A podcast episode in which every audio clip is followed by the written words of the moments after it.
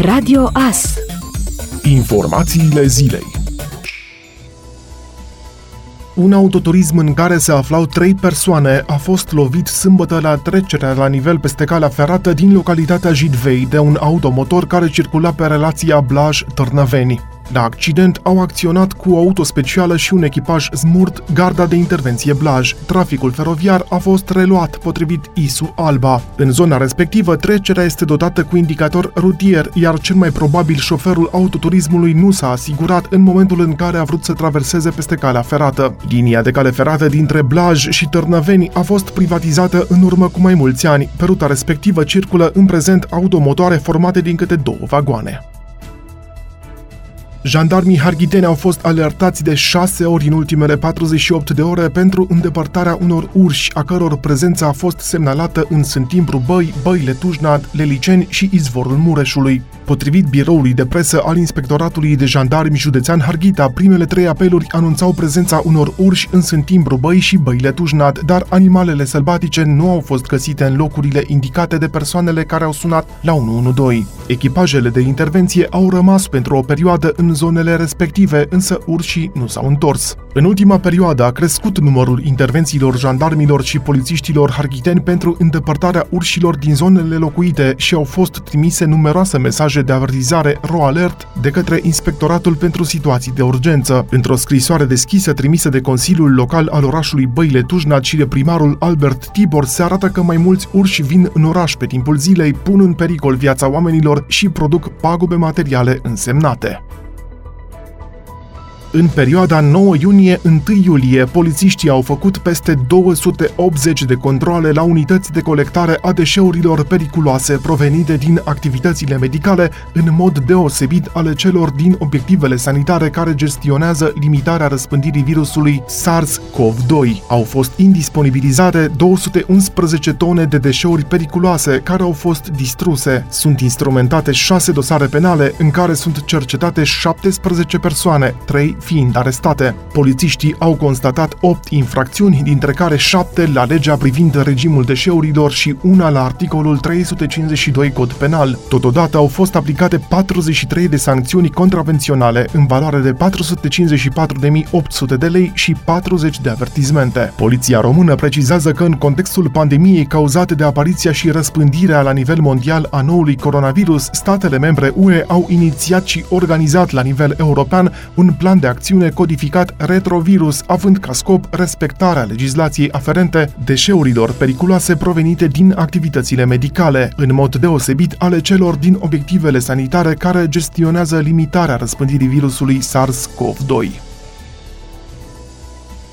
Ministerul Afacerilor Externe a anunțat duminică noile condiții de acces în Ungaria ale cetățenilor provenind din România, având în vedere că țara vecină a inclus România pe lista galbenă. Românii vor fi verificați la graniță și dacă prezintă simptome, nu le va fi permis accesul în țară. În lipsa simptomelor, se stă două săptămâni în carantină instituționalizată sau izolare la domiciliu. Ungaria permite accesul românilor fără restricții doar în cazul în care prezintă două teste negative de coronavirus coronavirus făcute la interval de 48 de ore în ultimele 5 zile. Documentele trebuie să fie în engleză sau maghiară. Lucrătorii sezonieri din România pot intra pe teritoriul Ungariei cu condiția ca angajatorul ungar să transmită poliției ungare un formular electronic cu datele de identificare ale acestora. Punctele de trecere a frontierei în acest scop vor fi stabilite de conducerea poliției ungare. Cu privire la tranzit, autoritățile maghiare au precizat că acesta este permis în următoarele condiții, durata tranzitului să nu depășească 24 de ore. Persoanele care nu prezintă simptome specifice infecției cu COVID-19 pot demonstra scopul călătoriei, respectiv dreptul de intrare în țara de destinație, eventual de tranzit. Tranzitul se va efectua doar pe traseele desemnate și publicate pe pagina de internet a poliției maghiare, fiind indicate în mod explicit locurile de oprire și odihnă.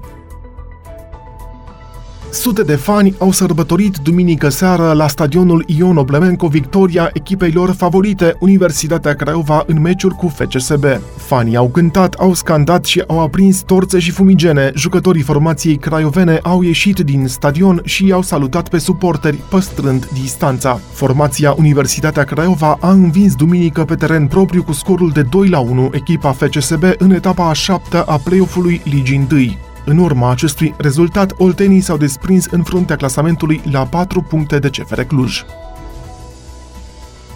ANAF intenționează ca după data de 25 octombrie, când încetează o serie de facilități introduse în contextul epidemiei de coronavirus, să aplice o procedură de rambursare a TVA în care să mențină controlul ulterior extins, ca în această perioadă, dar pe care să o adapteze în funcție de profilul de risc al firmelor. De asemenea, în contextul în care fiscul lucrează tot mai mult cu semnătură electronică, înregistrarea în scopuri de TVA ar putea deveni un proces complet online online, spune președintele ANAF, Mirela Călugăreanu. În privința rambursărilor TVA, ANAF a ajuns la zi, situație pe care intenționează să o mențină în viitor. Am rambursat în primele șase luni cu 3 miliarde de lei mai mult față de prima jumătate a anului trecut și facem eforturi să rămânem la zi, spune Călugăreanu. Până pe 25 octombrie, pentru a combate impactul economic al măsurilor pentru limitarea epidemiei de coronavirus, guvernul a dispus o procedură accelerată de rambursare a TVA TVA și o procedură în mare parte online pentru înregistrarea în scopuri de TVA. Solicitarea mediului de afaceri este ca aceste facilități să fie menținute sau chiar extinse. Vom ține cont de riscurile pe care le vedem în perioada aceasta, a declarat președintele ANAF. Potrivit acesteia, rambursarea de TVA va ține cont de riscul firmei în baza analizelor generate de noua direcție de management al riscului. Astfel, pentru a eficientiza înregistrarea în scopuri de TVA, ANAF intenționează ca toate mențiunile acțiunile ulterioare înregistrării fiscale, inclusiv cele privind TVA, să poată fi depuse prin mijloace electronice de transmitere la distanță. În prezent, contribuabilii pot depune mențiuni referitoare la obligațiile declarative cuprinse în vectorul fiscal, cu excepția TVA, prin mijloace electronice de trimitere la distanță, utilizând formularul 700, declarație pentru înregistrarea, modificarea în mediul electronic a categoriilor de obligații fiscale declarative înscrise în vectorul fiscal. În contextul crizei COVID-19 a fost fost modificat codul fiscal în sensul că înregistrarea în scopuri de TVA nu mai este condiționată de evaluarea riscului fiscal.